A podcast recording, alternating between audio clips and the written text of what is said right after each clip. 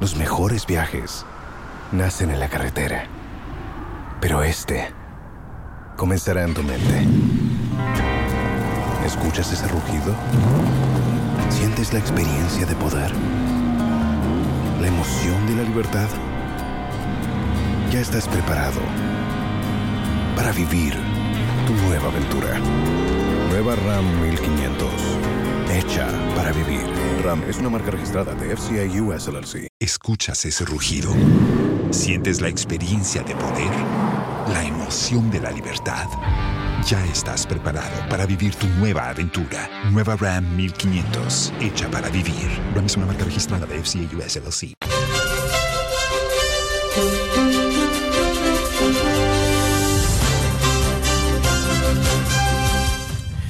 And coming up this afternoon ahead of the 2024 budget presentation today, calls intensify for government to review e-levy to bring some relief to Ghanaians. We hear from finance lecturer at the Andrews University, Professor Williams Peprah. Also, total value of secured loans granted and registered by banks and specialized deposit-taking institutions in the third quarter of 2023 estimated at 5.5 billion cedis.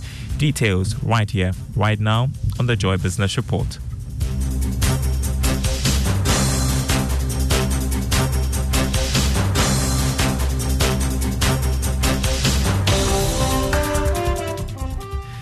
Thanks for joining us, everyone. The Joy Business Report at 1 is brought to you by EcoBank, the Pan African Bank.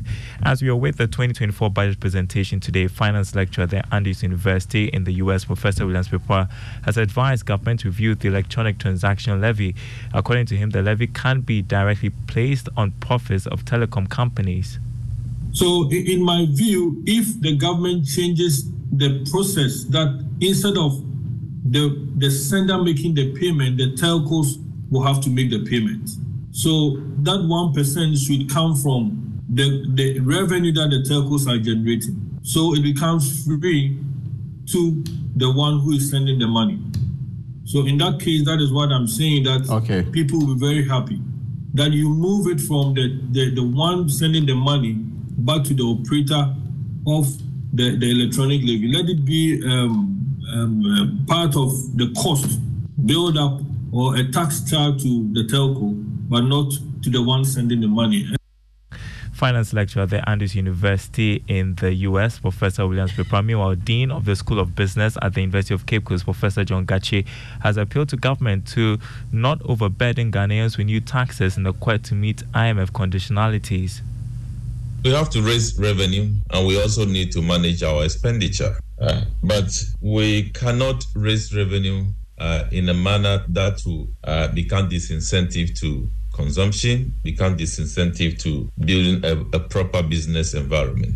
At best, uh, we can use fiscal tools to make the environment disincentive. Uh, we can also use fiscal tools uh, as a balance between meeting government revenue target or program and also creating incentive for the business environment. And this will come by through engagement with the business community that was uh, Dean of the School of Business at the University of Cape Coast, Professor John Gatsi.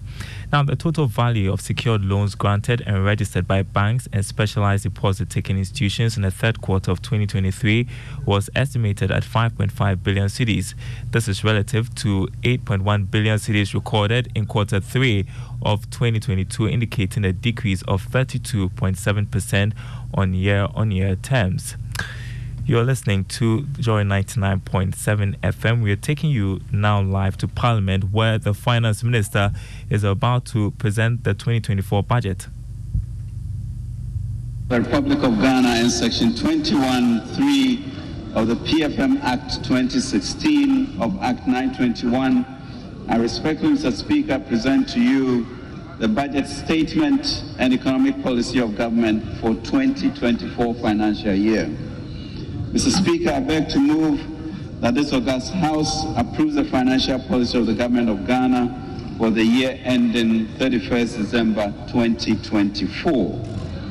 Respectively, I also submit to this Honorable House the following statutory reports. The 2023 annual report on the petroleum funds in line with Section 48 of the Petroleum Revenue Management Act 2011, Act 815 as amended, and the 2023 report on the utilization of the African Union levies pursuant to Section 7 of the African Union Import Levies Act 2017, Act 952. Mr. Speaker, this budget is an abridged version of the 2024 budget statement and economic policy of government. We have also developed a more detailed update on sectorial performance in a volume 2 document.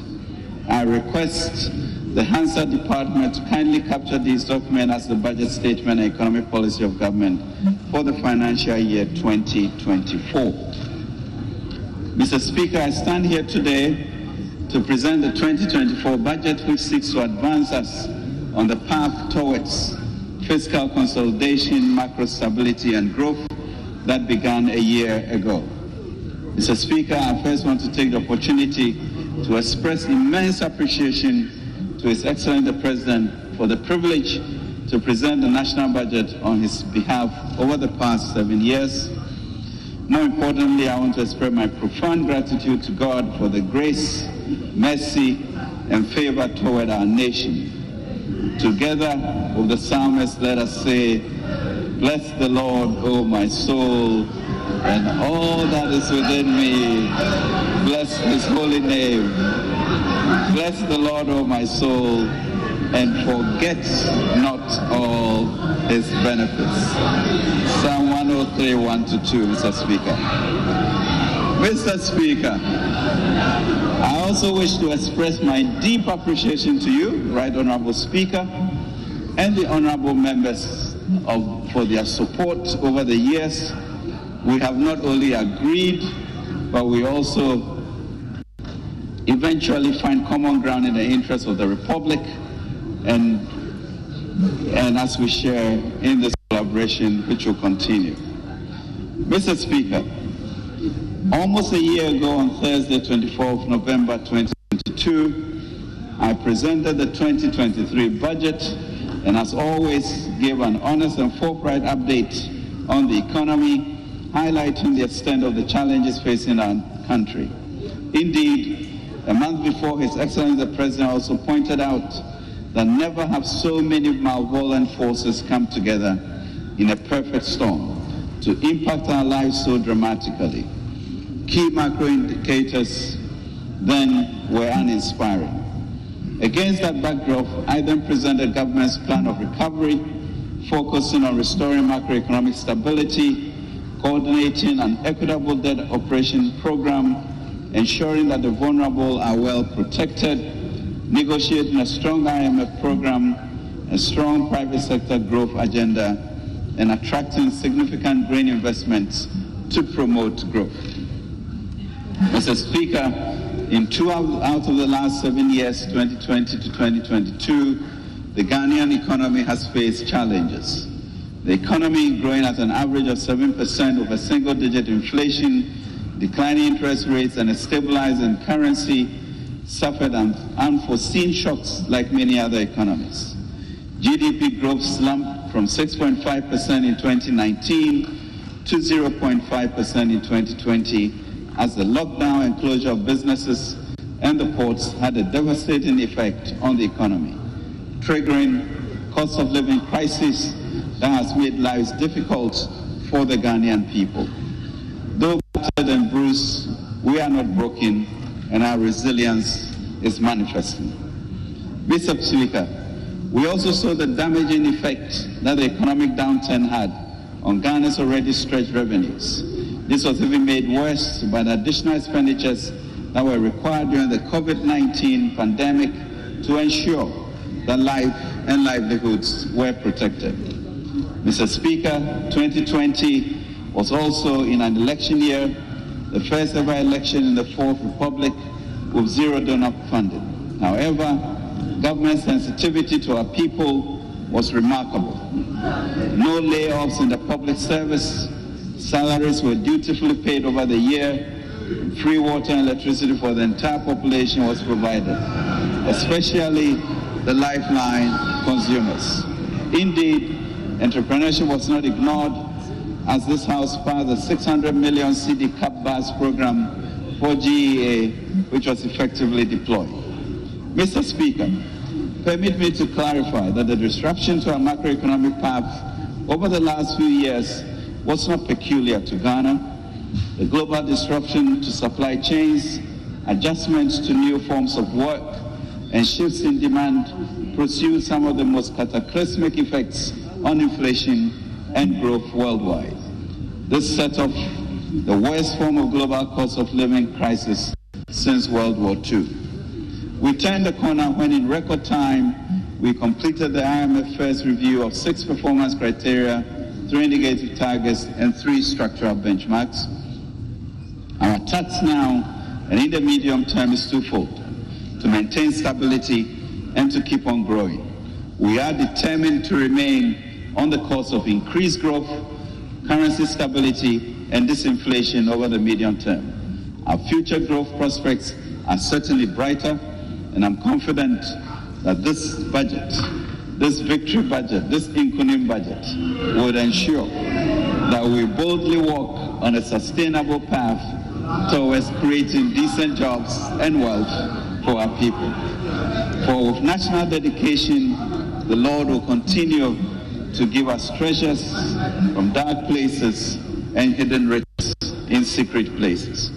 Mr. Speaker, our promise to all stakeholders, in particular to the people of Ghana, is that the Kufuor government is determined to maintain the discipline, compassion, and creativity required to keep the economy stable and maintain the robust growth.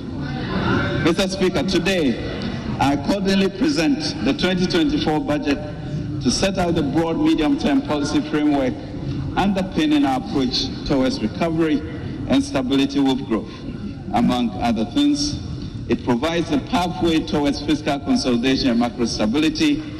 It sets out a new debt sustainability path after the excruciating domestic debt operation with aftershocks on the financial sector. It outlines the policy priorities underpinning the five-year growth strategy with focus on selected initiatives over the next 14 months. It comes just after the successful first review of the three-year, $3 billion IMF ECF program, where we reached a staff-level agreement on Ghana's performance in meeting the six QPCs, three indicative targets, and three structural benchmarks. In the U.S., Mr. Speaker, inflation surged from a low of 1.8% in 2019 to 6.5% by 2022 and is currently at 3.7%. We have seen this reflect in interest rate decisions by the U.S. Federal Reserve and also in benchmark yields. The yield on the 10-year U.S. Treasury instrument is currently at 4.6% compared to 1.4% two years ago. This is an economy whose currency is a global reserve currency. We see similar trends in the Eurozone and also in the UK. Inflation in the UK, Mr. Speaker, was 1.7% in 2019 and recorded at 11.1% in October 2022, a 41 year high. Mr. Speaker, in the mid-year review, I informed the House that we had started turning the corner. Today, it is evident that we turned the corner when inflation started when it started declining from 54.1% in December 2022 to 35.2% in October 2023. We turned the corner, Mr. Speaker, despite a 1 percent projected growth, the economy galloped at a remarkable pace and clocked an average of 3.2% growth in the first two quarters of this year. We turned the corner when the currency had been under severe pressure over the past two years, depreciated by a modest 6.4% in the past nine months compared to 53.9% a period in 2022. The performance of the cedi is also a reflection of the fact that confidence is back, revenues have improved, and that the recovery is indeed real and is here to stay. We turned the corner when companies started going back to the job markets to hire workers. We turned the corner when international credit rating agencies, which have not been favorable to Ghana in recent years, started being positive about the economy. And we turned the corner when the banking industry started to record and report a profit after tax growth of 43.8% of 6.2 billion this half year. All of this, Mr. Speaker, deepens our. Escuchas ese rugido. Sientes la experiencia de poder, la emoción de la libertad. Ya estás preparado para vivir tu nueva aventura. Nueva Ram 1500, hecha para vivir. Ram es una marca registrada de FCA US LLC.